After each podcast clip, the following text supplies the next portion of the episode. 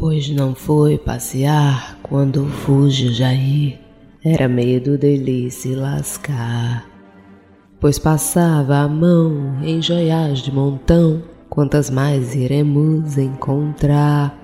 E o Paulo, que triste, tu te arrependeste do genocida não ganhar. Da Europa votar, tua vacina chegar e o Brasil a se estourar.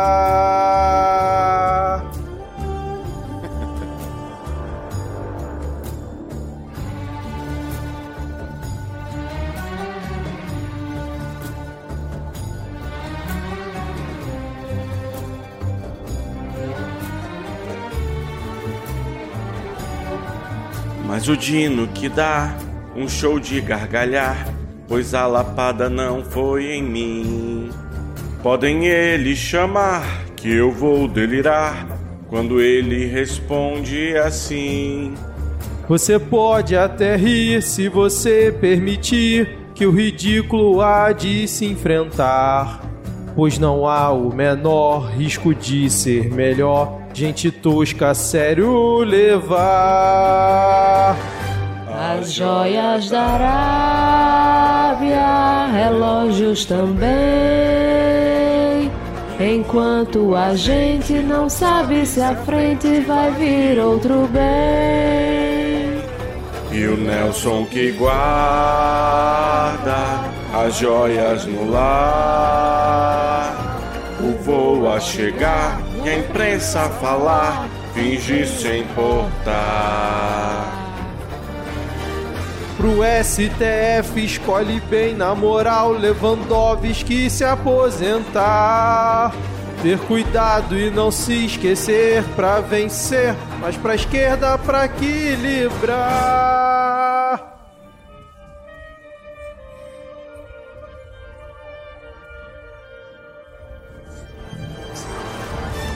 As joias da Arábia estão entre os bens que o ex-presidente esconde. O que mais será que ele tem? Relógios da Arábia, feios pra Dedéu, tão caros Jair, e pra prevenir esconde o troféu.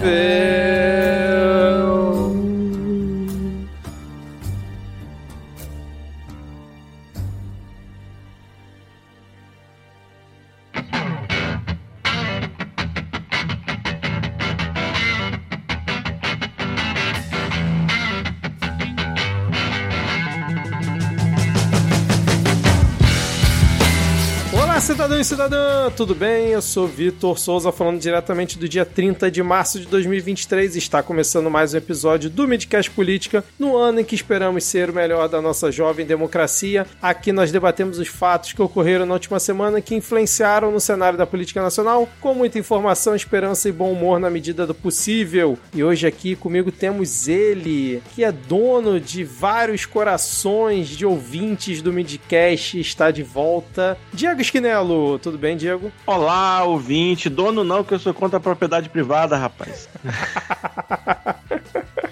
Mas os ouvintes estavam com saudade lá no Twitter, perguntando de você. Eu também estava com saudade de estar aqui, mas a vida anda, anda louca, anda corrida, anda. Governo Lula, né, cara? É outra coisa agora. Governo Lula, a gente tem, tem mais o que fazer agora do que ficar só preocupado se o governo vai nos matar agora, entendeu? Aí a gente passa a priorizar menos a, a, a loucura que está o país. E fechando o nosso trio de hoje, temos ela, que é dona também de diversos corações dos ouvintes que adoram a participação dela na paródia, nos comentários e também dona da Miramar Livros. Eu estou falando de Thaís Kisuki. Tudo bem, Thaís? Olá, tudo bom? Miramar Livros que agora tem um funcionário que é Dr. Gato dando dicas de livros.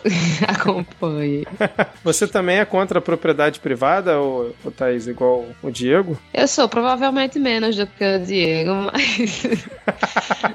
Tá certo, então. Lembrando que se você quiser mandar uma mensagem para o Midcast, nós estamos no Twitter com o perfil arroba podcastmid. Thaís Kisuki é arroba Thaís Kisuki, igual o suco de pozinho. E o Diego é arroba garoto do Quicão, porque pão e salsicha é um estado de espírito, é isso? Não. Sempre, cara, não guarda. São cinco anos gravando. É só pão e salsicha. Quicão é que é um estado de espírito. Não, e nesse momento os ouvintes descobrem porque em quase todos os episódios eu peço para vocês falarem a arroba e não eu fico falando aqui para ir mais rápido, né? Bom, é, se você quiser apoiar o Midcast, nós temos o PicPay, você procura lá no aplicativo pelo Midcast. Temos também o Padrim, padrim.com.br barra Midcast, temos planos lá de dois e cinco reais. Se você quiser mandar um Pix de Páscoa, tá chegando a Páscoa, se quiser ajudar aqui os Midcasters a comprarem, sei lá, ovos de Páscoa artesanais aí do comércio da região, caixa de bombom, sei lá, Kit Kat, você pode mandar um pix pra gente também, que é podcastmedia@gmail.com a nossa chave, pode mandar o valor que você quiser lá, tá bom? E temos também o nosso feed de paródias que não está atualizado mais uma vez. Tem as paródias de 2021 e 2022, tá que está rindo nesse momento aqui, e em algum momento vai ter de 2023 paródia da semana passada, Thaís, que foi ali amor e ódio, né? Ou a pessoa amava, foi. ou falava que porcaria é essa que vocês fizeram, né? Dividiu opiniões. Mas um grande clássico, assim. gente, é a pessoa. Exatamente. As pessoas amargas, entendeu? Que não gostam de. Não tiveram infância com os vô e as vó no sítio, ouvindo o Jean Giovanni bom. Não, e paródia do Midcast que é uma coisa única na Podosfera. É, tá aqui, ó, tá instituído, tá proibido criticar a paródia do Midcast. Se você não gostar, pode pular, o que é errado, mas pode pular. Tá, tá permitido só elogiar a paródia, porque dá trabalho, é uma coisa que só tem no midcast, então tá proibido. Um trabalho, inclusive, oh, completamente desnecessário, mas que a gente faz questão, entendeu? Exatamente. É mais fácil não ter episódio do que não ter ah, paródia. Não. é, e se ficarem reclamando muito, a gente para com as paródias aqui. Ou não, né, Diego? Para com os episódios, fica é, só com a paródia. Para com os episódios, só paródia. Melhor, prefiro, hein? ah, então vamos Mas, lá. Ah. Ei, não, é, o bichinho não tinha voltado pro Brasil hoje, o, o Bozo? Então vamos falar sobre isso. Agora, sem mais delongas, vamos iniciar o episódio com o bloco. Bloco único. Bom, vamos começar então aqui com uma atualização de notícia passada. Eu não aguento mais falar desse assunto. Na verdade, aguento sim, mas eu achei que ia ficar um tempinho sem falar sobre ele. Mas eis que surge um terceiro pacote de joias da Arábia Saudita que foi recebido por Jair Bolsonaro. Não perca as contas, né? O terceiro. Teve aquele primeiro de 16 milhões que a Receita apreendeu. Teve o segundo que a gente descobriu que ele levou com ele e ele teve que devolver para Receita Federal semana semana passada, que a gente comentou aqui, e agora tem o terceiro com itens de ouro branco e diamantes, avaliado em mais de 500 mil reais, que foi entregue nas mãos do ex-presidente do fungo presidencial durante a ida dele em 2019 ao país, a Arábia Saudita, e foi quando ele falou, né, que as mulheres adorariam se encontrar com um príncipe, né, o príncipe que manda matar pessoas. Então, Bolsonaro recebeu então esse pack de joias que inclui um relógio da marca Rolex de ouro branco, um anel de ouro branco, uma caneta da marca Chopper, de novo essa marca que eu não sei se eu tô falando o nome certo, e um par de abotoaduras de ouro branco e um masbarra, uma espécie de rosário islâmico, que é bem parecido com aquele outro que ele tinha recebido também. Será que vai surgir mais um até o próximo episódio ou agora finalmente acabou? Rapaz, eu não duvido, viu? É, tá, tá praticamente um leilão. Quem dá mais? Quem dá mais? Toda vez que a pessoa vê, aumenta, aumenta. Esse príncipe deve gostar muito de Bolsonaro. Gosta Será muito. Que Bolsonaro fez para ele gostar tanto, assim, ganhar tanto presente caro. Que amizade, e né? Não é, menino, uma amizade dessa não aparece pra gente, né? Bolsonaro realmente deve ser muito encantador. O príncipe deve ter ficado tão apaixonado quanto ele ficou pelo príncipe. E você vê que só o presente da Michelle que não chegou. Olha só. é verdade. Não, essa história das joias é a melhor, o melhor exemplo de se você quer bem feito, faça você mesmo. Esse primeiro pacote aí que o próprio Bolsonaro trouxe, ninguém nem sabia, nem viu, e veio aparecer agora, entendeu? Só porque começaram a cutucar os outros, senão nem isso. É verdade. Aí foi, foi mandar seu fulano trazer, aí deu merda. Não, e foi justamente naquela época que ele falou que tinha uma afinidade com o príncipe herdeiro. Então a gente começa a entender essa tal afinidade. E aí esse caso foi trazido novamente pelo Estadão. E aí quando você recebe um presente desses, para um objeto desse, parece que tem tipo um documento, né, um formulário que você tem que preencher, é, dizendo se o presidente visualizou, se o presidente ficou sabendo. E nesse formulário está escrito lá: houve intermediário no trâmite? Não. E o presente foi visualizado pelo presidente? Sim. Ou seja, foi ele mesmo que recebeu e guardou a joias. Ficou um ano e meio guardado lá com ele, né, na presidência, até que ele destinou é, ano passado ao acervo privado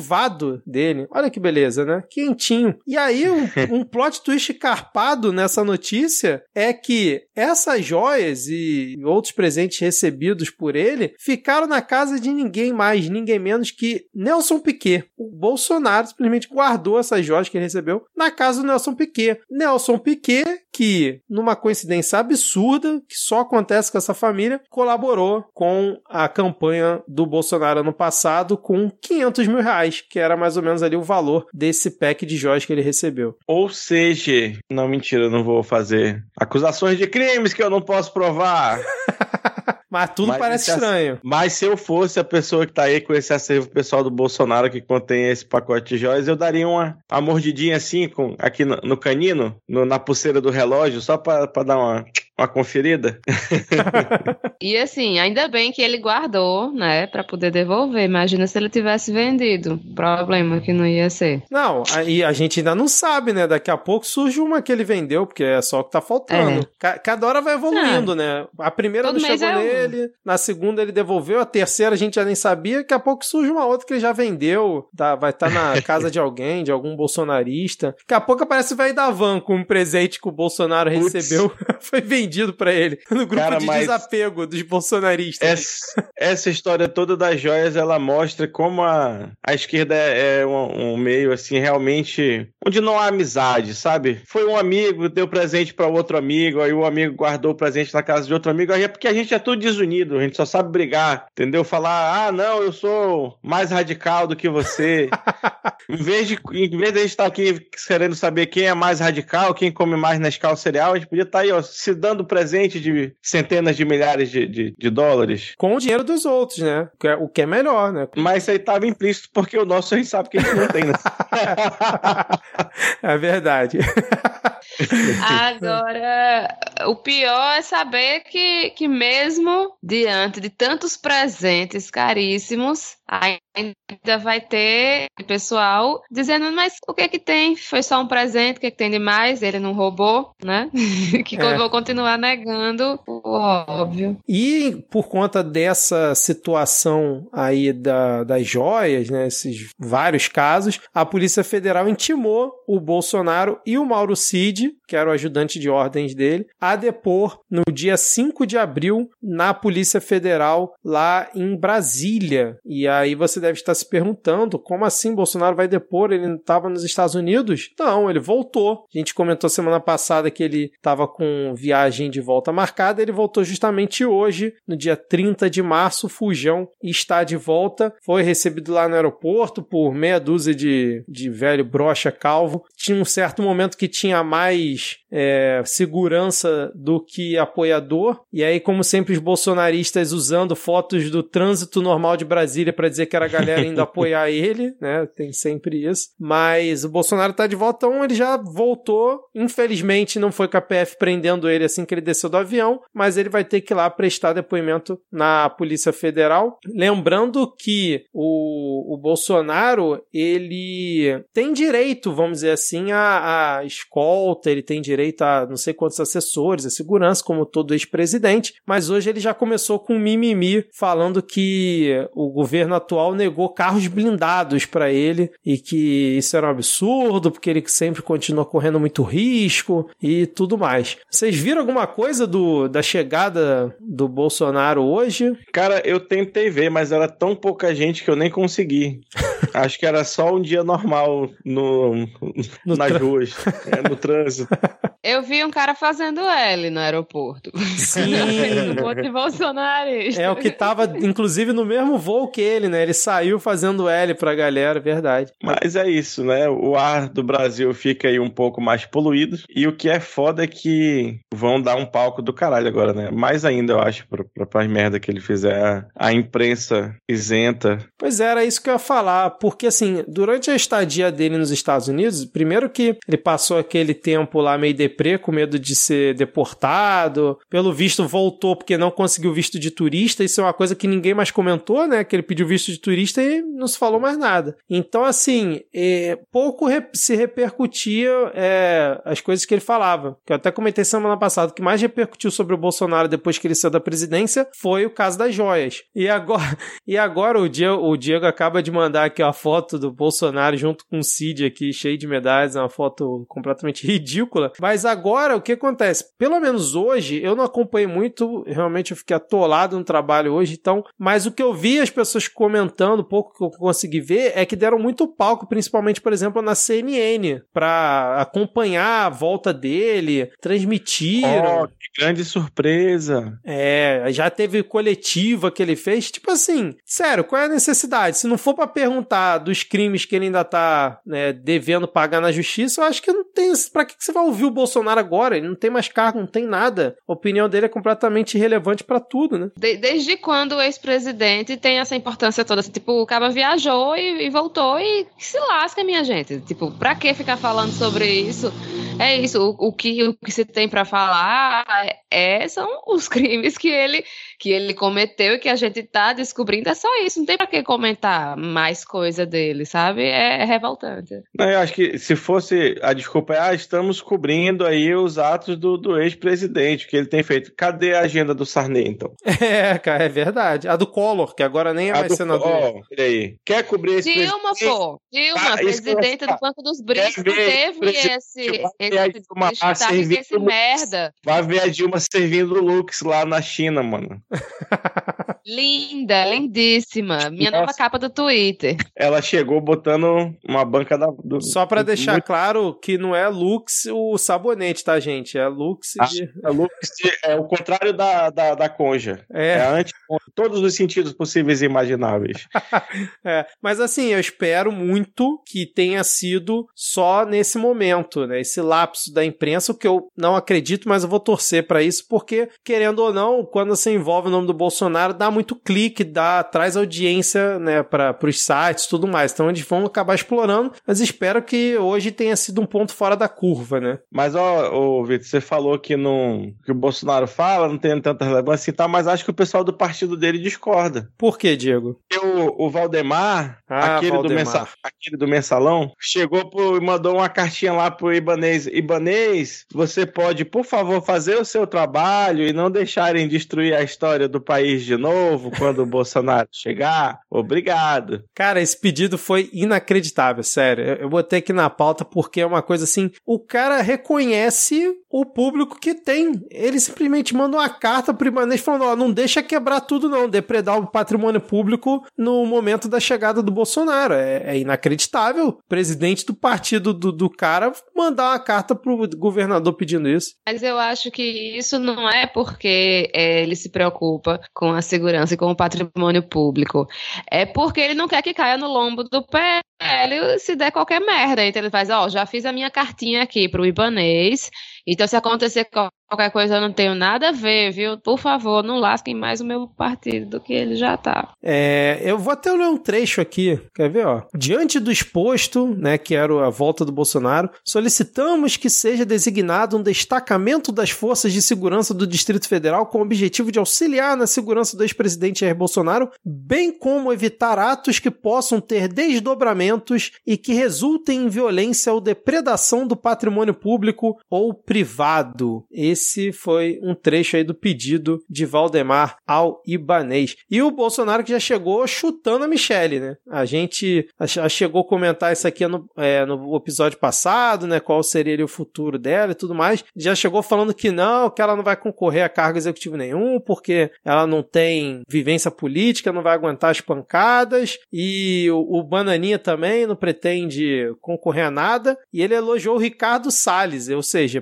provavelmente o bolsonarismo vai lançar Ricardo Salles para a prefeitura de São Paulo na eleição do ano que vem. E o paulista sendo o ótimo eleitor que é, né? enfim, tirem suas próprias conclusões. Eu vou até fazer uma mudança a, aqui na pauta, porque para fazer um gancho com essa questão do Ricardo Salles, eu vi um tweet essa semana da Damares, né, senadora Damares Alves, em que ela diz o seguinte, ó: "Bora, gente, é hora de respirar fundo e reorganizar nosso time para as eleições municipais. Sonho com a eleição de vereadores, prefeitas e vice-prefeitas conservadoras. Vou ao maior número possível de cidades para palestras e treinamentos." Ela comenta isso em cima de uma notícia da Veja dizendo que Damares viajará ao Brasil com missão de eleger mulheres. E aí, Diego, como é que você viu essa notícia? A esquerda tá com uma movimentação tipo essa também? Você tem visto alguma coisa? Porque é uma situação, no mínimo, preocupante você ter a Damares, que tem uma influência principalmente na base evangélica, engajada agora como senadora para viajar ao Brasil com a missão de eleger mulheres conservadoras e aumentar a base nas prefeituras, né? Então, o debate das prefeituras é um debate que a esquerda não consegue nem fazer, eu acho, na real. Porque pode ver que toda. Acho que logo depois do impeachment surgiu muito caso na, nas eleições municipais que teve logo depois. Ah, é o, o PT coligado com o PSDB na prefeitura de, de São Francisco da Cochinchina. Né? É um, um. Querendo ou não, acho que é um debate que ele, ele até chega nas capitais, talvez numas cidades assim, um pouco maiores, mas no grosso é um, um, um arrastão de direita às, às, prefeituras de município pequeno. Por quê? Porque depende muito da, daquela política é, fisiológica, que é o que tem feito aí o, o, orçamento secreto, tem possibilitado, né, lá com a 38 primo do Arthur Lira, cada um prefeito de uma cidade, no Rio Grande do Norte, né? Alagoas. Alagoas, é. Mas é, cara, e aí eu não sei, eu espero que esse grito de, de guerra aí dela sirva de alguma coisa, né, pra gente se, se alertar e, a, e tirar um pouco o foco. Só existe a Prefeitura de São Paulo. Ah, é só se elegeu Boulos na prefeitura de São Paulo, o Brasil vira vira Bambuluá, vira o, o folheto do. Não, não, da... rapidinho, rapidinho. Bambuluá, que bela referência, Diego. Parabéns, cara. Ah, e se elegeu Boulos, é... o, o Brasil vira o folheto da Testemunha de Jeová, né? É, realmente é um, um buraco. E assim, eu acho que existem coisas sim que a gente pode ver no, no lado da, da direita, o que. Direita não, né? O bolsonarismo, coisas que eles têm feito feito. E esse é o tipo de coisa que dá para é, a, a esquerda, de alguma forma, simular fazer também. E não, não precisa ser igual, não precisa pegar um senador, não sei o que, até porque eu acho que eu nem estou tentando pensar, assim, algum senador de esquerda que tenha a, a, a influência que Damares tem na direita. Não estou conseguindo. Bom, até tem, mas enfim, o que eu quero dizer é que a gente tem essas, essas pessoas que, que, que são minorias, né? Os partidos de, de esquerda nas as pequenas prefeituras, eles costumam ser minorias. Diria mais assim que, na verdade, esses partidos de esquerda, principalmente os menores, eles praticamente é, têm, têm pouquíssima força. Por exemplo, o PSOL aqui na Paraíba tem pouquíssima força, assim. Então, você, por exemplo, dá seu voto para um candidato do PSOL, por mais que você queira e goste muito, acaba sendo algo muito difícil de, de ter resultado, porque nunca chega aquele coeficiente. Então, assim, é, ter pessoas pessoas é, do, do, do, campo da esquerda que ajudem nessa, nessa questão das eleições de, de pequenas cidades ou até mesmo de, de, de, capitais, que não seja Rio, São Paulo, Belo Horizonte, as mais visadas, né? É, é importante, sim, buscar maneiras, né, de, de fazer com que os, os, os candidatos da esquerda tenham é, possibilidades, tenham mais visibilidade, porque às vezes tem muitas pessoas que elas não são de direita ou de esquerda, né? Tem gente que vota no Lula para presidente e vota no, no PL para vereador, sabe? A pessoa nem, nem sabe direito quem é o partido, é, então... A própria Câmara e o Senado são reflexo disso. A gente não consegue fazer, fazer esse debate no Legislativo Federal sequer. Exato. E assim, obviamente que a gente não, não enxerga na esquerda, não, não enxerga não, não tem as mesmas possibilidades econômicas. Então é claro que essa coisa de viajar o país inteiro é algo complicado, porque até porque se, se, se o pessoal da esquerda começa, for, for pegar verba de gabinete para fazer isso, vai ser um escândalo. E a gente não tá podendo se dar o luxo de, de ter ficar tendo um escândalo atrás do outro, sabe? Tipo, Lula não fez nada de errado, falou uma besteira assim numa entrevista, menos de 100 dias de governo já tem sete pedidos de, de impeachment contra ele, sabe? Nessa época Bolsonaro tinha uns dois. Então, assim, é, é impossível não errar, mas tem coisas que, que são bem óbvias que não dá para fazer. Então, como fazer isso? Como se contrapor a isso é, é de fato um pouco mais complicado, mas tem que se pensar em soluções que, que funcionem, que fujam do tradicional. Porque o tradicional já não funciona muito historicamente. E agora, então, que o negócio está complicado. É, eu concordo com o que vocês comentaram. E, tipo assim, essa parte do tradicional, que agora você falou, Thaís, é, eu acho que é fundamental. Porque quando você vê a Damares fazendo esse movimento, que a gente não vê um nome forte dentro da esquerda, grande, fazer também, é um movimento que independe do partido. A divulgação da Damares não é assim, ah, o PL vai fazer uma caravana pelo país para poder tentar eleger mulheres. É a pauta da Damares, vinculada principalmente à comunidade evangélica, e aí consegue, através disso, ter o capital não só econômico, como político, social, né, para poder se colocar ali numa parte muito importante da sociedade para poder fazer esse movimento. Diferente da esquerda, a gente não tem um nome, eu pelo menos não consigo também é, lembrar assim, ah, a gente vai pegar o senador X e ele vai viajar ao país para tentar eleger pessoas de esquerda, mulheres de esquerda, se fosse uma senadora. Tá, vai viajar como? Vai falar com quais bases? As, as mesmas de sempre? Entendeu? Como é que vai ser esse movimento? A gente realmente, eu pelo menos desconheço, pode ser que tenha já algum movimento nesse sentido, mas eu desconheço. Mas seria importante surgir o mais cedo possível, porque surgir faltando três meses para eleição, meu irmão, um abraço, uhum. um abraço. Eu acho que quem tem potencial para isso, principalmente em se falando de mulheres, é a vizinha de Ana Raíssa, que é alguém que não tem cargo, né? Janja, né? Nossa sim. primeira dama, Janja, mas eu acho que é alguém que tem essa força,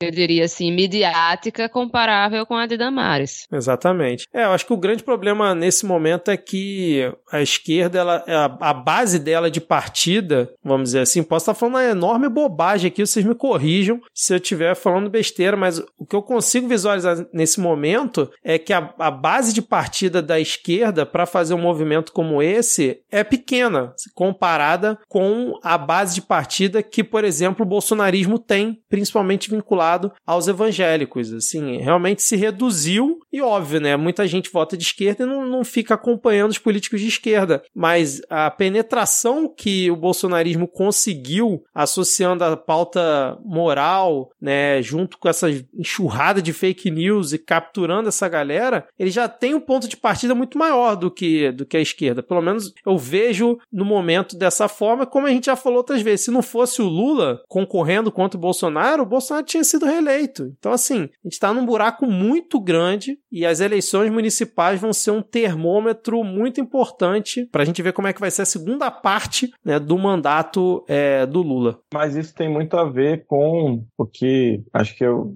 volta e meia falo aqui, que foi o processo de descredibilização do movimento sindical e do movimento estudantil que rolou no, na, no primeiro governo Lula. Uhum né, que a gente ainda não conseguiu superar isso. E, e a, cada te, a cada dia que passa fica mais difícil com o, o a propagação do, dos ideais neoliberais na cabeça do povo, a meritocracia, empreendedorismo e tal, ah, faça você, você consegue, não sei o que e tal, é cada dia mais complexo, assim. Na, no movimento estudantil eu, eu até tenho, tenho tido uma esperança que eu vejo é, no, nesse último ano aí, por exemplo, a, a UJC, que é a juventude do, do meu partido, cresceu num, em números assustadores senadores, assim, uma coisa muito grande. Hoje ela é a maior parte da base do partido. Eu acho que cabe a, a, a esquerda tentar aproveitar essa molecada, sabe, que tá vindo com, com sangue nos olhos, porque sabe que não vai ter emprego, porque sabe que tá tudo caro, que nunca vai ter uma casa, que não vai ter condição de sustentar uma família, sabe? A galera tá, tá tendo noção disso. E cabe a gente entender, não como capitalizar e usar como que é uma outra questão que eu ia falar, né? Que a Damares vai fazer esse trabalho, vai fazer essa viagem com essa bandeira de empoderar a mulher, mas na verdade vai ser naquele esquema de pegar uma mulher para ser o, o, representante, a representante ali, mas que vai ter um grupo de pastores por trás que vai ser quem realmente opera o poder. E que essa mulher, inclusive, serve de boi de piranha para os, os esquemas de corrupção que eles fizerem. Igual estava rolando na, na, na, na, na novela que estava passando agora na Globo, né? Que tinha o prefeito todo leso lá, que foi eleito de qualquer jeito, e aí por trás tinha todos os interesses econômicos que governavam realmente a, a cidade. Então é, é muito preocupante, porque no final das contas você vai ter ali uma pessoa que nem sabia o papel que estava assinando na cadeia por um crime que não cometeu e um dinheiro que não ficou no seu bolso. Inclusive, eu achei muito boa a sua fala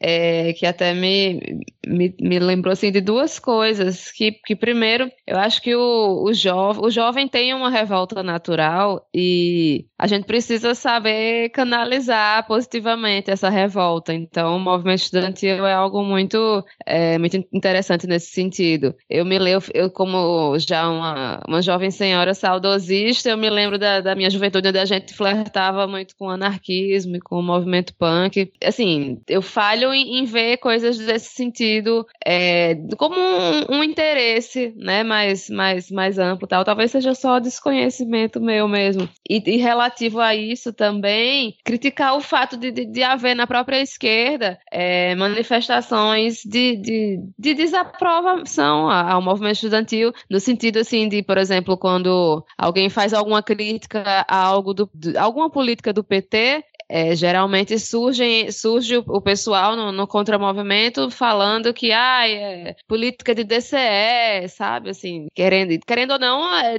tentativa de desmoralizar algo que é muito importante, né? É, então, para assim, essas pessoas eu digo, você não deve criticar o DCE ou o movimento estudantil, você deve criticar ao JS. Bom, vamos seguir então aqui, depois dessa, depois dessa análise né, sobre o futuro da esquerda e de como seremos aí nas nas próximas eleições, é, fazendo um gancho com o que a Thaís comentou sobre impeachment, é, uma nota rápida, que a gente teve aí um grupo de 33 deputados protocolando um novo pedido de impeachment contra o Lula, encabeçado aí pelo príncipe fajuto, o Luiz Felipe Orleans de Bragança, né, o príncipe que não é príncipe, e dentre os pontos preocupantes para pedir impeachment do Lula, ele cita a declaração do Lula em relação ao Moro, né, que pensava em fuder o juiz, e o, entre aspas, ataques às instituições de combate à corrupção, fecha aspas. Então, o documento entregue ao Arthur Lira acusa o petista de suposto crime de responsabilidade e apontam ingovernabilidade por incapacidade do petista de aglutinar coesão em torno de um plano nacional do Congresso. Esse é o nível da oposição que a gente está tendo até agora no Congresso. Foi chat GPT, né? Provável. Põe incapacidade de aglutinar, como é que é? Consigo... Porra, tem três ministros do União Brasil no governo, meu amigo. Que a gente tá Porra, tá pedindo para sair desde a primeira semana, tu veio meter essa. Tá de sacanagem, né, cara? Foda, né? Mais um motivo para Lula tirar esses ministros do União Brasil. É, exato, é. Né? Mas esse, esse, olha, esse pedido de impeachment, eu, eu toda vez que eu, que eu, que eu leio, e ele, segunda vez que eu leio esse texto, e me causa uma revolta de tão ridículo que ele é. Principalmente quando se fala são é, liderados por Dom Felipe, Dom, Fili, Dom Fili, Luiz Felipe, foda-se, do PL, sabe? Partido de Bolsonaro, que, que tipo assim, o, o cara é o crime de responsabilidade em pessoa, assim, a personificação. E a dramaticidade, né, da, da página, da, da foto, de botar a, a, foto de Lula com uma mão no pescoço, o pobre coitado, Porra, com a garganta foi... toda lascada. Aí bota ele assim, com a cara de sofrido, botando a mão no pescoço, como se ele estivesse com a corda no pescoço. Velho, que ódio, imprensa velha asquerosa, Não, velho. O melhor assim, ó, há pelo menos quatro ministros acusados de cometerem impropriedade e violação de regras constitucionais. Esses ministros são dos partidos de vocês que assinaram o pedido de impeachment.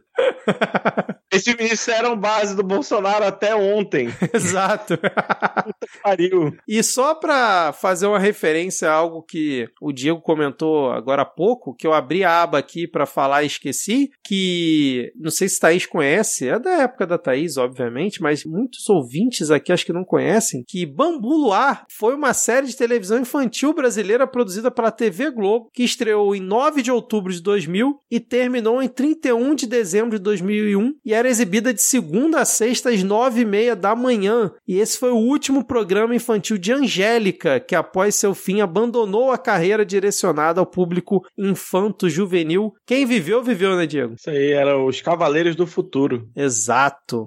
Então, Bambu Luar eu não assisti, porque eu acho que eu já, já tinha deixado de assistir Angélica na época, mas eu amava Caça-Talento. Caça-Talentos, um outro clássico também da TV brasileira, cara. Muito bom. Mas e aí, por falar em grandes nomes do, Em da mídia né? brasileira, né, em clássicos, em pessoas famosas, parece que teve gente se arrependendo aí, né, o Vitor? Exato. E já deixo aqui a minha opinião que não tem que se importar com opinião de Paulo Coelho. Puta que pariu, gente. Sério, Paulo Coelho. Ah, Paulo Coelho tá chateado com Lula. Foda-se, meu irmão. Foda-se. Olha o tweet dele. Décadas apoiando Lula, noto que seu novo mandato está patético. Cair na trampa de ex-juiz desqualificado, incapacidade de resolver problema do Banco Central, etc. Não devia ter me empenhado na campanha. Perdi eleitores, faz parte. Mas não estou vendo meu voto ter valido a pena. Meu amigo, era o Bolsonaro antes e tu vem falar que não tá valendo a pena? Vá merda, Paulo Coelho. Pro Paulo Coelho, que com certeza é nosso ouvinte, eu vou,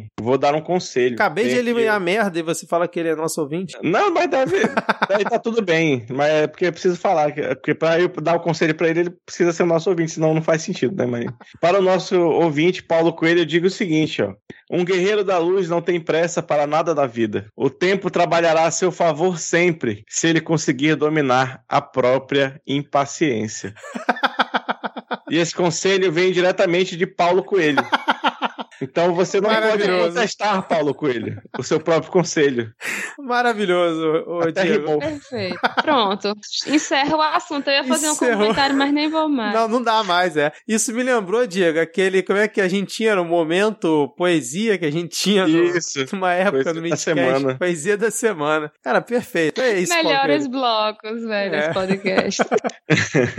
Ai, bom, vamos seguir aqui então, porque eu não sei se vocês querem comentar, mas eu vou só citar aqui, que foi o depoimento que o Tacla Duran, né, que era o cara que era advogado da, da Odebrecht, que o pessoal acusava que era vinculado ao PT, tinha amizade com o PT e tudo mais, ele parece que entre- entregou à justiça fotos e gravações que comprometeriam o ex-juiz e atual senador Sérgio Moro, marido da Conja, num esquema de negociações de decisões. E aí eu acho engraçado que essa colocaram como sigilo. Não, não, não botaram, né, pra todo mundo saber e Não tudo mais. vazou pra imprensa. bicho, Exato. Que absurdo. Então, assim, dá pra confiar no, Ta- no Tacla Duran? Não dá pra confiar no Tacla Duran. Mas dá pra confiar mais no Tacla Durão ou no Sérgio Moro? Exato, Hum. exatamente. Hum, E hum. vamos ter esperança que o que ele entregou realmente incrimine o Sérgio Moro? Vamos ter esperança. Mas é o Tacla Duran, né, cara? Então, assim. Eu achei essa parada com a maior cara de janonismo cultural. Uma coisa assim, bem 72 horas, sabe? Eu fiquei naquele frição, eita, eita, eita. É, é o novo É. celular do Bebiano, né? Exatamente. Pô, Foi. muito celular do Bebiano essa história. É um anticlímax, né? Porra, a gente tava ali. Ah, É, pois é. Mas fica aqui o registro, né, que aconteceu isso também essa semana. O ministro artilheiro Ricardo Lewandowski anunciou a aposentadoria para o dia. dia- Pegou a piada aí, Diego? anunciou. Ministro artilheiro anunciou a aposentadoria para o dia 11 de abril, né? Ele ia se aposentar no dia 11 de maio, que é quando ele completa 75 anos, e já é, informou a Rosa Weber que antecipou em um mês a sua aposentadoria. Eu gosto muito, cara. ele tava, ele tava com o mês de férias dentro, aí tinha que tirar. Exato. É, como é que ele tinha aquele licença prêmio, né? Ele tava com licença É. prêmio. E, e aí eu gosto muito, né, quando esses ministros, né, naquela pose deles, né, aquela, aquela coisa muito blazer, Ele diz que vai partir para novas jornadas. Porra, meu irmão, tá com 75 anos, ganhando aí 40 pau por mês, vai partir para nova jornada, que vai descansar, meu amigo. Mas as novas jornadas é isso, pô. Ah, tá, né? Porque ele fala como se fosse, né, pra uma. Novas jornadas, ele vai agora pra Caldas Novas, entendeu? Esquentar a bundinha lá lá nas fontes termais. Exato. Agora, é, falando sério, eu tô com certo receio de quem o Lula vai indicar, né? Porque tem alguns... Mas não, o Zanin, ontem já estavam alardeando a torta e a direita que era o Zanin. É, porque... Tinha batido o martelo. Exato. Eu acho que vai ser um erro porque eu lembro logo do Toffoli. Então, assim, o Zanin é mais chegado no Lula? Obviamente é mais chegado no Lula, né? Porque defendeu ele durante todo o processo da Lava Lava Jato tudo mais. Dependendo do seu ponto de vista, cai na mesma situação, sei lá, quando muita gente criticava o Bolsonaro? Pode ser que sim. Mas vamos ver quem que o Lula vai é, indicar para essa vaga aí do, do ministro artilheiro. Mas eu tô, tô com receio, tenho medo. Eu vou confessar para vocês. Não sei, ele, ele, parece que quer porque quer indicar o Zanin, né? O povo tá nessa de não, tem que indicar uma mulher negra, porque nunca teve uma mulher negra, não sei o que. Eu queria que fosse alguém assim super radical radical de esquerda para fazer um contraponto e tal. Mas assim, não, não tenho muitas esperanças, não, né? É. Podia ser o Flávio Dino. Tá pulando aí para a próxima pauta. Só que eu quero o Dino mais tempo como ministro. Então, assim, deixa para indicar ele para o SDF é, só no fim. Isso. Se ele, só no fim do mandato, se ele não for ser o candidato a presidente. Tá, ó, Lula, se você tá com tesão de indicar um homem branco, você tá assim, não consegue se conter. Alisson mais caro, duvido. Bora. Acho que não vai ter muita surpresa, não. Lula vai indicar o Zanin como foi tipo o Bolsonaro indicando o André Mendonça. Paciência, mas eu acho que vai ser mais uma oportunidade perdida se ele realmente mas indicar o Zanin. Se o, se o Zanin vai ser o André Mendonça, quem será o Castro Nunes de Lula? de onde ele vai pescar um desconhecido? Com, não, vai ter que ser um desconhecido com a mesma performance do Castro Nunes, né? É, no mínimo. 400 decisões por hora. Exatamente. Agora falando em Flávio Dino, Podia vamos. Podia ser o Almeida também, né? É o quê? Podia ser. O Silvio, Silvio Almeida?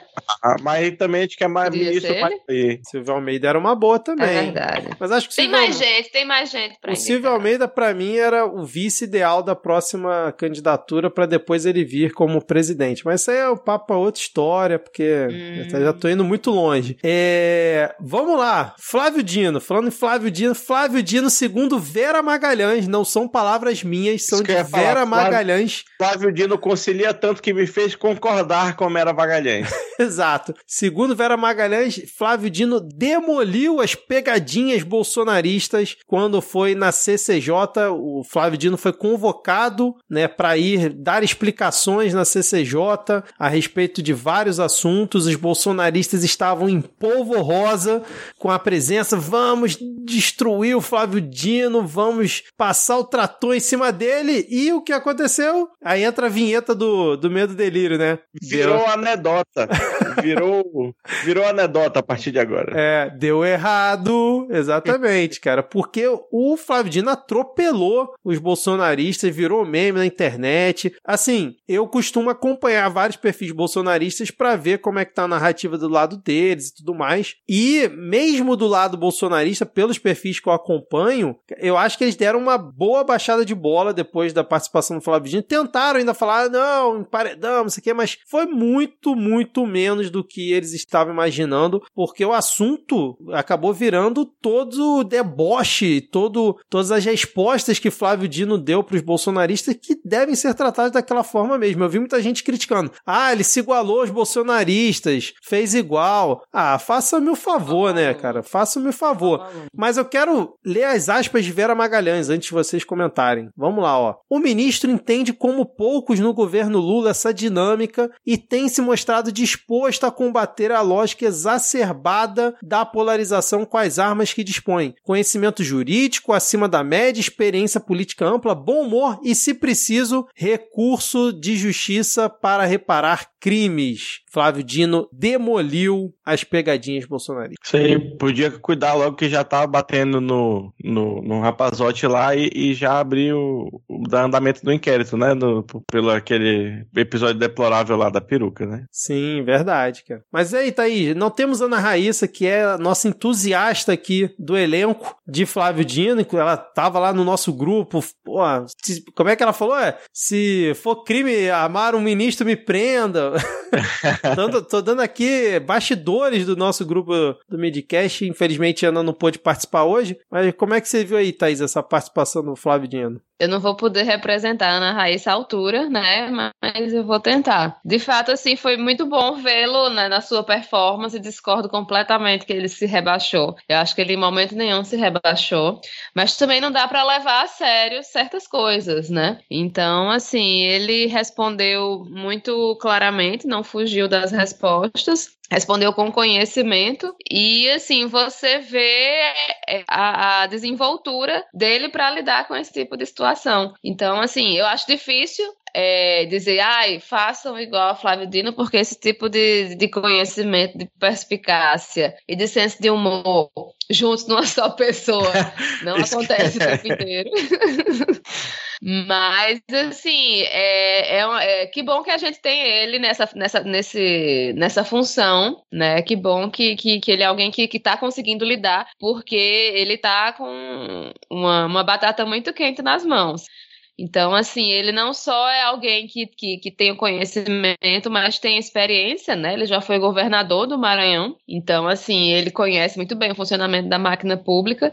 Enfim, é, existem, obviamente, críticas que se podem fazer ao governo dele, né? Não vamos é, simplesmente fingir que ele é perfeito e maravilhoso, mas diante das possibilidades que nós temos no, no, no país, eu acho que o Flávio Dino é um nome muito importante, um para a gente preservar e ficar de olho. Porque, como eu falei aqui, eu acho, inclusive, que é, é, ele é uma opção muito melhor do que a Haddad para ser o, o, o presidente do Brasil após é, a saída Calma, de Luiz Inácio. Vamos, a gente vai ter um, um, um tópico todo especial para falar mal do Haddad daqui a pouco. Calma, eu vi um, uma resposta aqui no Twitter muito bom. Total apoio à oposição para chamar o Flávio Dino na Câmara pelo menos uma vez a cada 15 dias. Eu acho que esse stand-up aí promete. Eu, na verdade é um sirindal, né? Mas tudo bem. E eu queria é, chamar a atenção pro, pro rapaz ali que tava no, no, no ombro direito dele, tentando não cuspir o café. Que Sim. Passou... ele acordou, ele, ele, não imaginava que ele ia sair de casa para dar gostosas gargalhadas. Cara, realmente, esse vídeo, assim, é maravilhoso, porque o Flávio Dino tá respondendo, acho que é o André Fernandes, que é aquele deputado que reuniu as assinaturas para CPMI do 8 de janeiro, que eu já, agora tô concordando com o Rodrigo, quero que tenha CPMI, quero que convoquem o Flávio Dino, leva todo mundo lá, porque vai ser muito divertido de assistir. E ele tá respondendo o André Fernandes, eu acho que vou botar o áudio então, vamos lá, vamos escutar o Flávio Dino respondendo o André Fernandes sobre ele ter muitos processos no Jus Brasil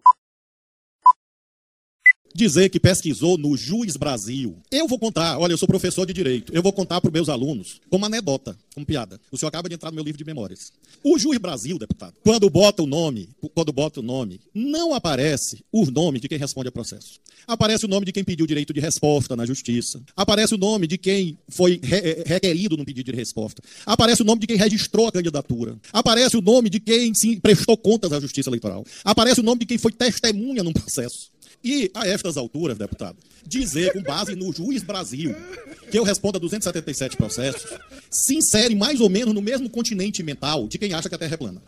Mais ou menos, mais ou menos. É um piadista. E claro que olhando nos seus olhos, eu vejo que o senhor sabe que a Terra é redonda. Então, deputado, assim como o senhor sabe que a Terra é redonda, nunca mais repita essa mentira, essa fake news dos 277. Deputado, eu estou lhe tratando com respeito. Que humilhação. Por favor, me trate com respeito.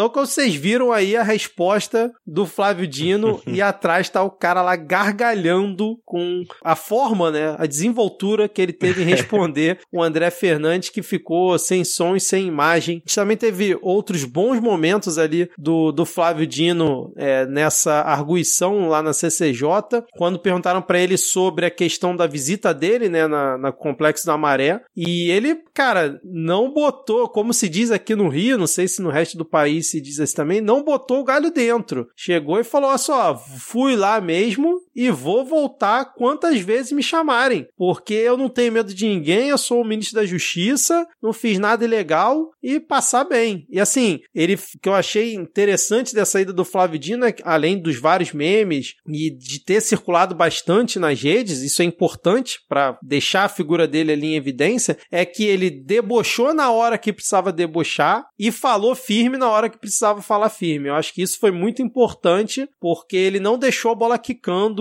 em, em nenhum momento, né? Eu, pelo menos, assim, no recorte que eu vi, óbvio que eu não vi as três horas dele lá na CCJ, mas o recorte que eu vi, ele realmente não deixou a bola quicando em nenhum momento. Vocês querem comentar alguma coisa? A gente pode citar é, uma personagem que também participou da CCJ. Eu tô, eu tô empolgado, vai ser a primeira vez que eu vou participar desse momento. não, não, sei, não sei nem o, o que fazer, como me importar. Exato. Ana Raíssa não me passou o script. Exatamente, hoje não temos. Hoje não temos Ana Raíssa, mas temos Thaís e Diego aqui para o Momento Conja. Momento Conja dentro aqui do atropelo de Flávio Dino. Inclusive, Thaís que trouxe aqui para a pauta, porque a Conja resolveu fazer uma pergunta pro Flávio Dino durante a CCJ. E como é que você achou o desempenho da Conja nessa. Cara, eu confesso para você, eu não vou botar áudio da Conja, não, aí já é demais. Mas assim, eu confesso que fazia tempo que eu não escutava ela falando. A gente só vê, a gente já só analisa a imagem, né? Sem som. E que coisa triste a Conja é, discursando e fazendo uma pergunta. Meu Deus do céu. Eu até botei aqui que eu não, eu não tinha visto o vídeo dela, né? Uhum. Eu só vi o vídeo de resposta do Dino. Então eu tô analisando só a imagem dela. e assim, é, é, comparando a imagem dela fazendo a pergunta, ela tava muito orgulhosa de si mesma fazendo essa pergunta. Você vê assim a empolgação dela, como ela faz. Eu estou arrasando aqui. E, claro, de amarelo, porque a Conja só usa amarelo, né? Em momentos importantes ela está sempre de amarelo, é, é verdade. É, esse, é, esse lencinho de, de escoteiros do Brasil aí, né? escoteiros verde e amarelo, né? Total. E, o engraçado e é que no, no é começo da. Não, termina, desculpa. Não, pode falar, que eu falo depois. Não, que eu ia falar que é engraçado que ela começa falando, aí o Tarcísio tá na frente dela e ele vai balançando a cabeça. Isso mesmo, isso mesmo. É. Aí ela fala, mas o presidente da república não concorda. Aí ele bota a mão. É, o brilho, no, o brilho no olhar do Tarcísio, ele vai sumindo.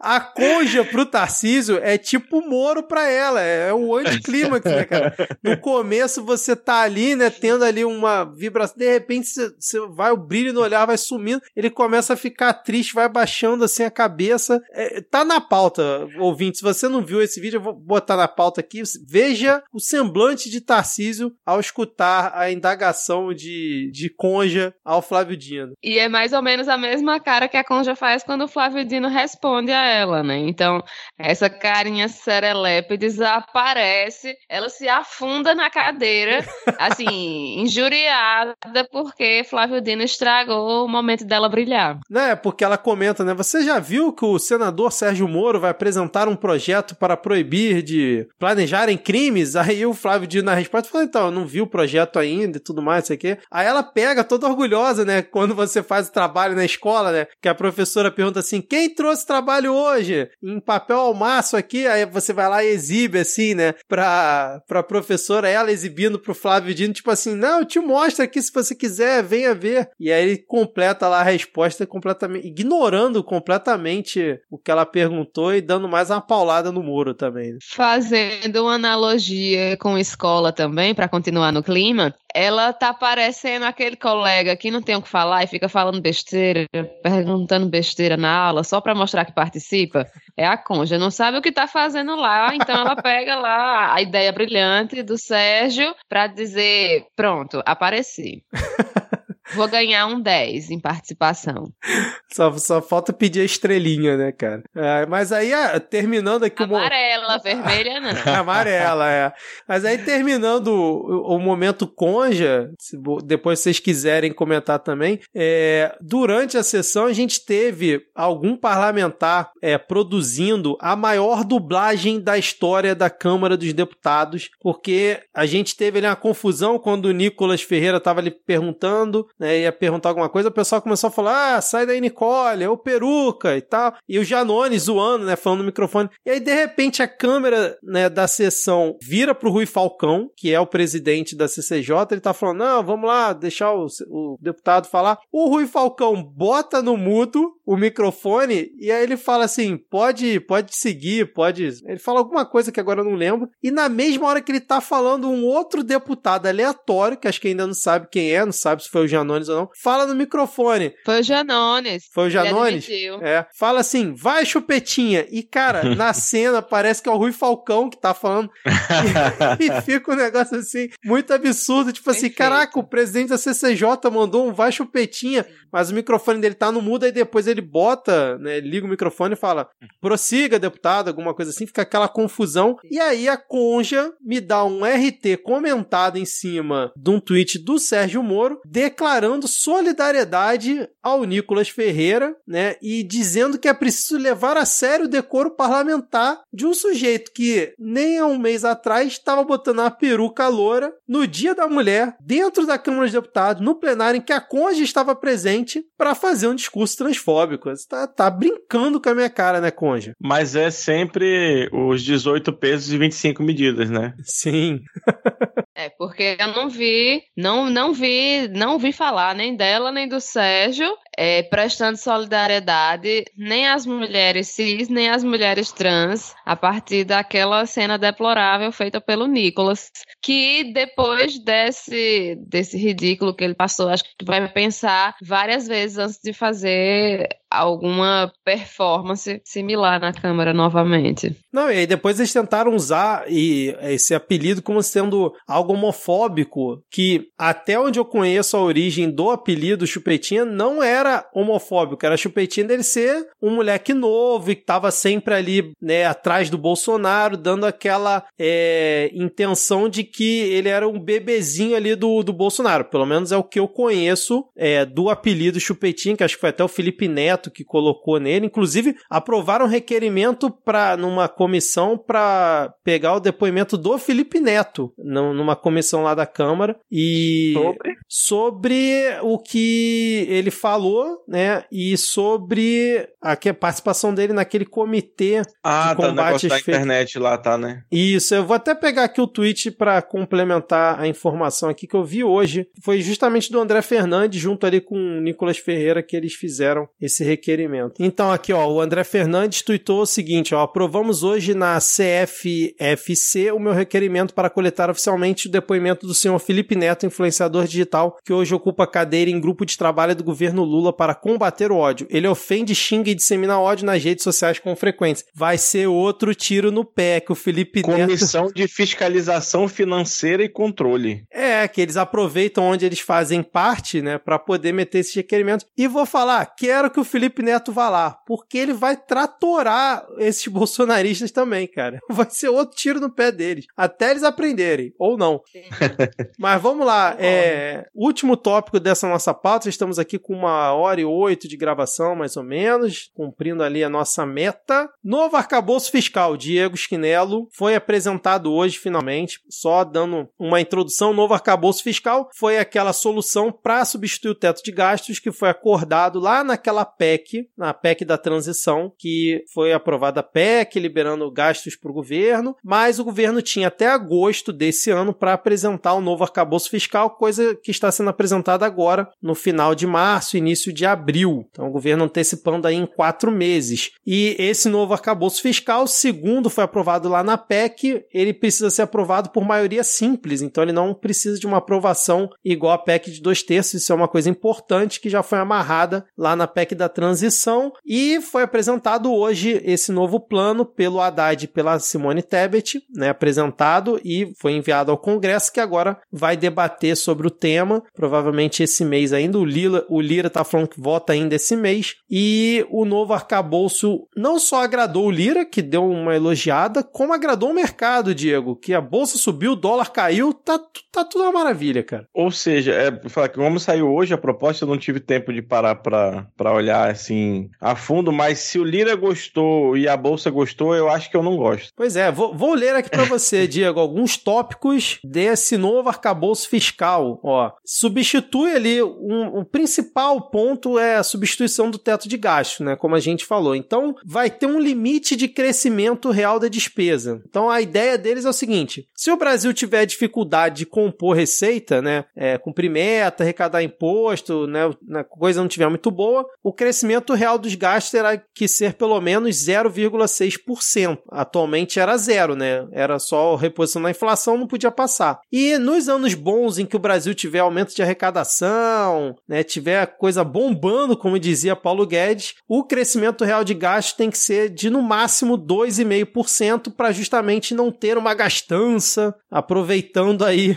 o que vai ser arrecadado. Então, assim, um, acho que um dos principais pontos é justamente esse. E tem agora também o intervalo ali da meta do resultado primário, né? Que o governo precisa cumprir, que como se fosse da inflação, né? Que tem ali a meta ah, 3,5, mas pode ficar ali dentro de uma faixa do, do centro da meta. Agora, a ideia é ter isso também para o resultado primário. E para 2024, por exemplo, a meta do governo é igualar receita e despesa, ou seja, ter um resultado primária aí de 0% do PIB. A gente não costuma comentar muito economia, porque a gente não entende muito dessas coisas aqui, mas vocês querem falar alguma coisa sobre esse início de tramitação do novo arcabouço fiscal, que deve ser uma das principais pautas do governo Lula, se não a principal ainda em 2023? Né? Primeiramente, fora Tebet, mas sim, é, é aquela coisa, vai, é, é, os dois já falaram que vai ser um, um remédio que não vai agradar ninguém, né? Vai ser aquele meio termo chato, mas é parando para pensar na, na real política, eu acho que não tem muito para onde correr agora. O, o, que me preocupa é que a gente tá, tá a gente tá dando esse, todo esse desconto, ah, não tem maioria no Congresso agora, o contexto político é difícil, o bolsonarismo tá muito presente ainda, da, da, da, mas eu não sei, eu queria ver um, é isso por agora, sabe? Eu queria ver, ó, esse plano é para agora, mas daqui a um tempo a gente vai estudar um outro jeito, vai tentar ver outras maneiras, o,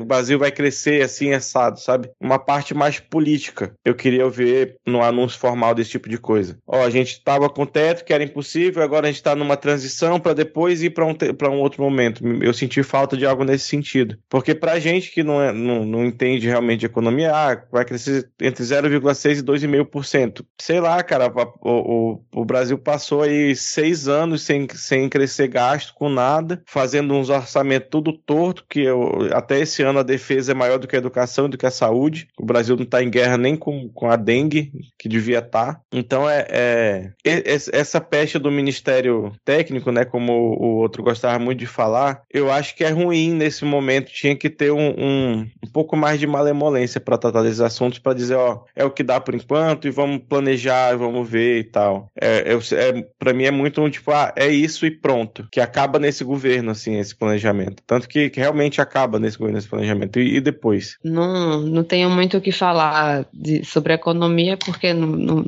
tenho conhecimento sobre isso é praticamente nulo. Então, assim, é, mas olhando, né, por, por, por fora, assim, parece que, tipo, tiraram o teto de gastos, mas, tipo, o que colocaram no lugar não é tão diferente assim. É, é, ver essa empolgação do, do mercado e da oposição. Do teto fixo agora é todo que você consegue empurrar é... pra cima com a vareta, sabe? É um, é um teto de gastos é, gourmet, tipo casa, né? É tipo a, a, a, as, as casas dos três porquinhos, assim, tinha uma laje e aí é um teto de madeira, saca? Então, assim, é, fala aqui na matéria que a, a, regra proposta tem caráter anticíclico, que de um lado o crescimento real é mínimo de 0,6 estimula a economia no cenário ruim, quando a atividade econômica estiver lenta, e 2,5 segura os gastos públicos no momento de fartura. Então, assim, você olhando assim, parece, não, é um negócio para a pessoa não se, se não gastar demais. É um outro momento no mundo, né? Não tem o boom das commodities, não sei o que, não sei o que, não sei o que, não sei o que. Mas é isso, a gente sabendo como o, o orçamento público tá, tá, tá, tá todo defasado, né? É, fica aquela dúvida se de fato tudo que se almeja vai ser possível dentro desse, desse arcabouço, né? Até arcabouço parece calabouço, parece já algo né, que, que prende, que sufoca. Mas, enfim, é, é, é necessário e, e, querendo ou não, tem que se fazer algo que vai ser aprovado, né? Então, enfim, que, que aconteça da melhor maneira possível. Porém, assim, é, é, é algo vindo de, de, de, de Haddad e de Tebet realmente não empolga muito, não. É, mas, de certa forma, eu tô achando até bom que seja o Haddad a cara por trás desse bando de remédio amargo que está sendo enfiado na goela do povo, para ver se acaba de vez com o nome dele como um, um, um, um nome viável, assim, para a presidência depois. Acho que te, tentamos, não dá para dizer que não tentou, a gente tentou e tá tudo bem, tá bom, Haddad?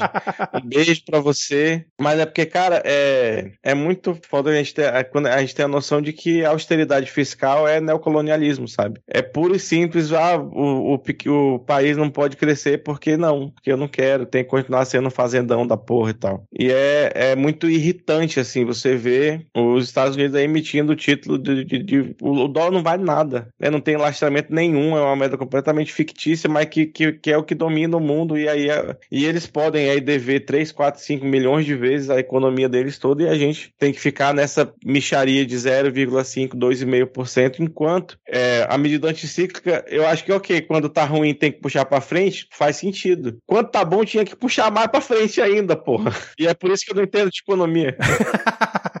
Pois é, assim, pelo que eu já vim escutando, eu achei que essa proposta não surpreendeu ninguém, já estava se esperando mais ou menos isso, né? Inclusive para quem não é muito desonesto, o Haddad na época da prefeitura de São Paulo, ele fez vários ajustes fiscais, ele teve essa aura de que foi muito responsável, né, que não, não teve aumento de gastos, então ele sempre se manteve na linha, né, segundo os analistas falam. Então, assim, eu acho que não fugiu muito do que estava se esperando para essa questão do arcabouço, ainda mais tendo a Tebet ali também do lado dele. E, assim, o meu grande receio é o que vão fazer no Congresso, entendeu? Porque a proposta, óbvio, não vai agradar todo mundo, mas se fosse essa proposta vinda do governo, foi pensada pelo governo Lula, eu acredito que seria melhor do que o que vai ser aprovado no Congresso. Isso aí eu acho que eu não tenho muita dúvidas, porque a gente sabe que a maioria do Congresso é de direita e extrema direita. Eles vão tentar fazer o possível para boicotar a proposta e tentar enfiar algum jabuti ou mais de um jabuti ou piorar para atrapalhar o governo Lula. A gente sabe muito bem que isso vai acontecer, porque como bem o Rodrigo comentou semana passada, a direita quando faz oposição é para sabotar ou para dar golpe. Então, assim, o meu grande receio é no Congresso. E teve uma outra questão que eu não falei ainda sobre esse novo novo arcabouço, que vai ser a despesa atrelada à receita. Então, a proposta prevê que a cada ano o crescimento máximo dos gastos públicos seja de 70% do crescimento da receita primária. Ou seja, se a arrecadação do governo crescer 100 bilhões nesse intervalo, que vai de julho de um ano a junho do ano seguinte, o governo federal poderá ampliar os gastos em até 70 bilhões no ano seguinte, justamente para não gastar tudo, Diego. Não pode ficar gastando tudo, cara. Poxa vida vida. Eu não guardo nem rancor, rapaz, que dirá dinheiro.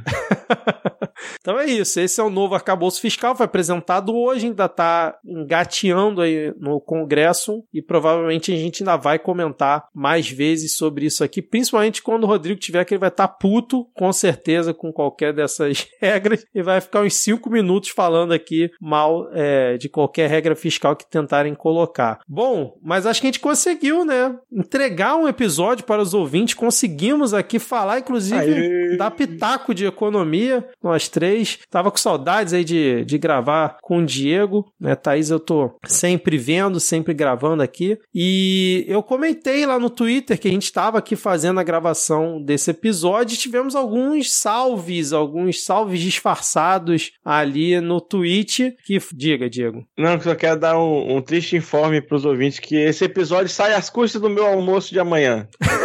que eu coloquei no forno e vim gravar e tinha esquecido completamente. Aí chegou a mamãe aqui no, no, no quarto agora mostrando a forma com as linguiças tudo preto.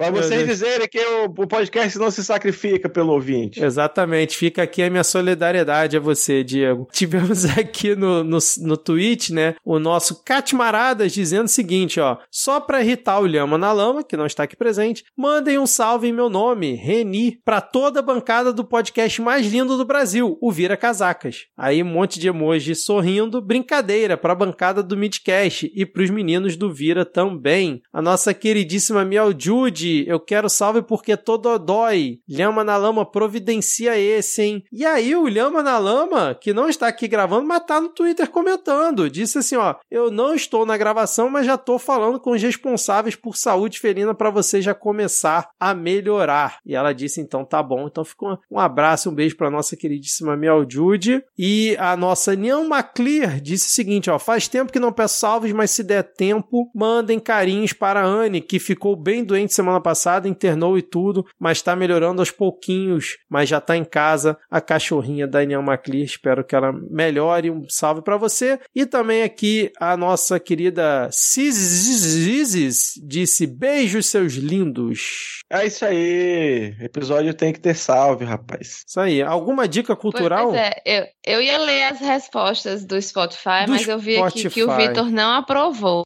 Pera aí. Essa pergunta recebeu 12 respostas e ele só aprovou uma. Eita, vamos lá agora, Thaís. Eu só aprovei uma porque quando eu entrei só tinha uma. Vamos lá. A gente pediu pros ouvintes, né? Tem que, tem que aprovar. Vamos aqui, ó. É agora. Pra... Thaís sempre lembrando aqui. Muito tem bem. Tem comentário no Spotify, é? Tem, rapaz. Agora tem comentário no Spotify. É. Então, quando Eita. Episódio sai, o próprio Spotify ele já gera uma enquete perguntando o que você achou do episódio. Ah, mas é visível só pra ti, né? É, eu tenho que. Cai numa ah, tá. moderação que a gente tem que aprovar. Aqui no caso, eu tenho que aprovar. Quando eu acessei o dashboard do Spotify, só tinha um comentário que foi o que eu tinha aprovado. Vou entrar agora, no meio da gravação, ouvinte, sem corte, ou não, né? Vamos ver como é que vai ficar depois na edição. Estou aprovando aqui, ó, Thaís, para você poder. Não vou nem ler, vou só aprovar. Se estiverem xingando a gente, depois você se resolve aí, ó. Tô aprovando todos aqui. Deixa eu fechar aqui o aplicativo. Oh, olha, tá para menina quanta coisa. Bora lá. E agora eu tô vendo aqui, ó, pode publicar até 99 respostas por episódio. Fica aqui o desafio para os ouvintes. Queremos atingir essa meta de 99 respostas por episódio. É com vocês. A gente grava, comenta, faz piada, faz paródia, publica o episódio. Vocês só tem que ir lá comentar no Spotify. Não, não custa. Vamos lá, 99 no próximo, hein? Bora lá. O primeiro foi de Ju Marins Ju. Thaís, rainha desse episódio. Primeiro com a risada da, na notícia do plano contra o conge e depois na dica cultural. Amo Maria Valéria. Melhoras, Thaís. Beijos a todos. Saudades da Ana Raíssa. Obrigada, Ju. É, Cid, está explicado o motivo da Conja ter se afastado do Marreco de Curitiba nos últimos tempos. Vanessa Barbosa, como sempre, excelentes análises sobre esse país que nos faz ter muita gastrite nervosa. Beijos a todos. Carolina Franco, melhor podcast do Spotify. Não percam um episódio, vocês são demais. Abraços. Aí sim, e, Carolina. Carolina. Mais? Aí sim, hein, Carolina. Só para dizer que é, a gente ainda não era do Spotify, mas se se Spotify quiser, a gente tem interesse, viu? Beijo, Spotify. É, Matheus Rios Luz. Só consegui escutar o programa hoje, quarta-feira. Maravilhoso, só para variar um cadinho. Um beijo do tamanho da confusão que é a mente de Mike Swat. Eu não peguei a referência, vocês pegaram? É o Marcos Duval. ah, menino! É muito beijo, hein? Olha só. Paulo, bom episódio, pessoas. A melhor bancada. PS, sou membro do fã-clube da voz da Thaís Kisuki. Minha voz que ainda tá fanha essa semana. Agora eu tô entendendo por quê. Porque Thaís tá pedindo pra ler os comentários do Spotify. Ela É. pediu pro fã-clube comentar. Olha só, cara. Foi. Você viu que eu não tinha visto nenhum comentário, tá? Só tinha visto Sim. o primeiro da Ju. Thales Mendes, absolutamente incrível, até fui citado. João Henrique Alves Cerqueira, episódio quase tão bom quanto o Flávio Dino explicando o que são citações na Jus Brasil para deputado bolsonarista. Então foi bom mesmo, hein? Vânia Souza, adorei a paródia, tá aí se revelando uma ótima cantora. Beijos para toda a bancada. Obrigada, Vânia. Alex Egídio, Victor dando golpe mais uma vez e mandando salves para a alegria do Rodrigo foi demais. Thaís arrasando nas paródias como sempre, como não amar. Obrigada, Alex. Juliana Marim, sensacional como sempre. Silvia de Cássia, vocês são vida, permaneçam. Olha, eu acho que temos um novo quadro aqui que é o fã-clube da Thaís. São os comentários do Spotify aqui É, no rapaz. podcast, cara. Mas é isso, ouvinte. Fica aqui o desafio: 99 respostas, principalmente no episódio que a gente sabe que o Rodrigo no seguinte vai participar aqui pra gente ler. a gente não vai ler Meu 99, ouvinte. Obviamente não, mas se tiver um número razoável, a gente vai estar sempre lendo aqui, porque a gente gosta muito da interação de vocês, apesar do Rodrigo fazer o papel de ranzinza, a gente gosta quando vocês comentam lá no Twitter, comentam no Spotify, em qualquer local que a gente possa visualizar como é que tá o retorno de vocês para esse trabalho hercúleo que é gravar o Midcast, que dá trabalho, gente. Pode não parecer, mas dá trabalho. Não só o Midcast, como qualquer outro podcast que você escute, sempre que puder, valorize, não só financeiramente, como com seu comentário, ou o que você puder, divulgando, beleza? Cara, eu tava aqui há 38 horas enquanto a, a Thaís lia os comentários, espremendo meu cérebro pra lembrar uma dica cultural que eu tinha pensado em trazer. E, putz, consegui lembrar ainda bem. É, um canal do YouTube chama O Algoritmo da Imagem. Eu tô vendo recentemente, eu acho muito bom. O, o formato são, são vídeos assim. Tem uma sequência o canal, na verdade, então tem que começar. Não tem que, né? Mas é interessante começar lá de trás e vir mas tem poucos vídeos. Eu achei muito didático, muito divertido. É, ainda não, não sei exatamente o posicionamento político da pessoa que faz, mas enquanto conteúdo filosófico tá valendo por enquanto. Então fica aí a dica, eu vou deixar o link aqui na, na pauta e sigam lá e vejam, me digam o que acharam depois. Vamos comentar sobre. Alguma indicação, Thaís? Sim, eu tenho duas indicações. A primeira vai ser um jabá meu, que eu acho que deve ter ouvinte que talvez não saiba, mas eu sou quadrinista. Então procurem na hashtag Olga a sexóloga os meus quadrinhos para ver se vocês gostam. E o outro, a outra dica é um episódio de um podcast que eu escutei hoje e eu gostei muito mesmo, que é o assunto com a Natuza Neri,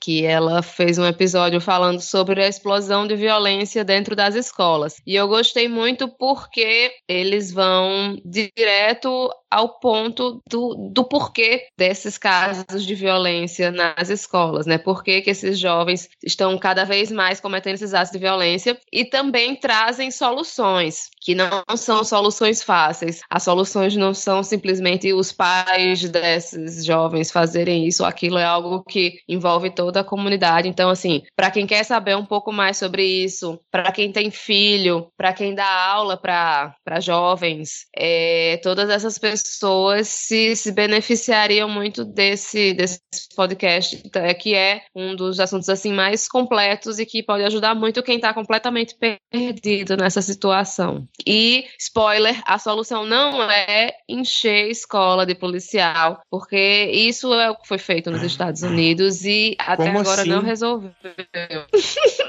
Chocado. Excelentes indicações aí da Thaís e do Diego. E eu vou fazer a minha aqui, é, mais uma vez trazendo um conteúdo lá do Netflix. Vou indicar a série O Agente Noturno, que inclusive teve já o anúncio de que foi renovada para a segunda temporada, tá aí no, no topo, acho que lá do, do Netflix. Eu vou ler aqui a descrição para quem por acaso ainda não assistiu. Ao atender uma ligação de emergência, um agente do FBI se vê no centro de uma conspiração letal envolvendo espionagem na Casa Branca. São 10 episódios nessa primeira temporada. E é aquela, aquela série assim pra você não pensar muito. Vários clichês de filme de ação, de série de ação. O protagonista é, é branco e que salva todo mundo, né? Aquela coisa padrão. Então é para você assistir realmente para passar o tempo, boas cenas de ação. Então assim, recomendo, eu gostei, foi um bom passatempo aí assistir essa série no Netflix. Beleza? Então fechamos. Uma É hora isto. e 33 de gravação. Valeu, ouvinte. Muito obrigado por nos aturar mais uma semana. Valeu, Thaís. Valeu, Diego. Até a próxima. Tchau, tchau. Valeu! Tchau, tchau.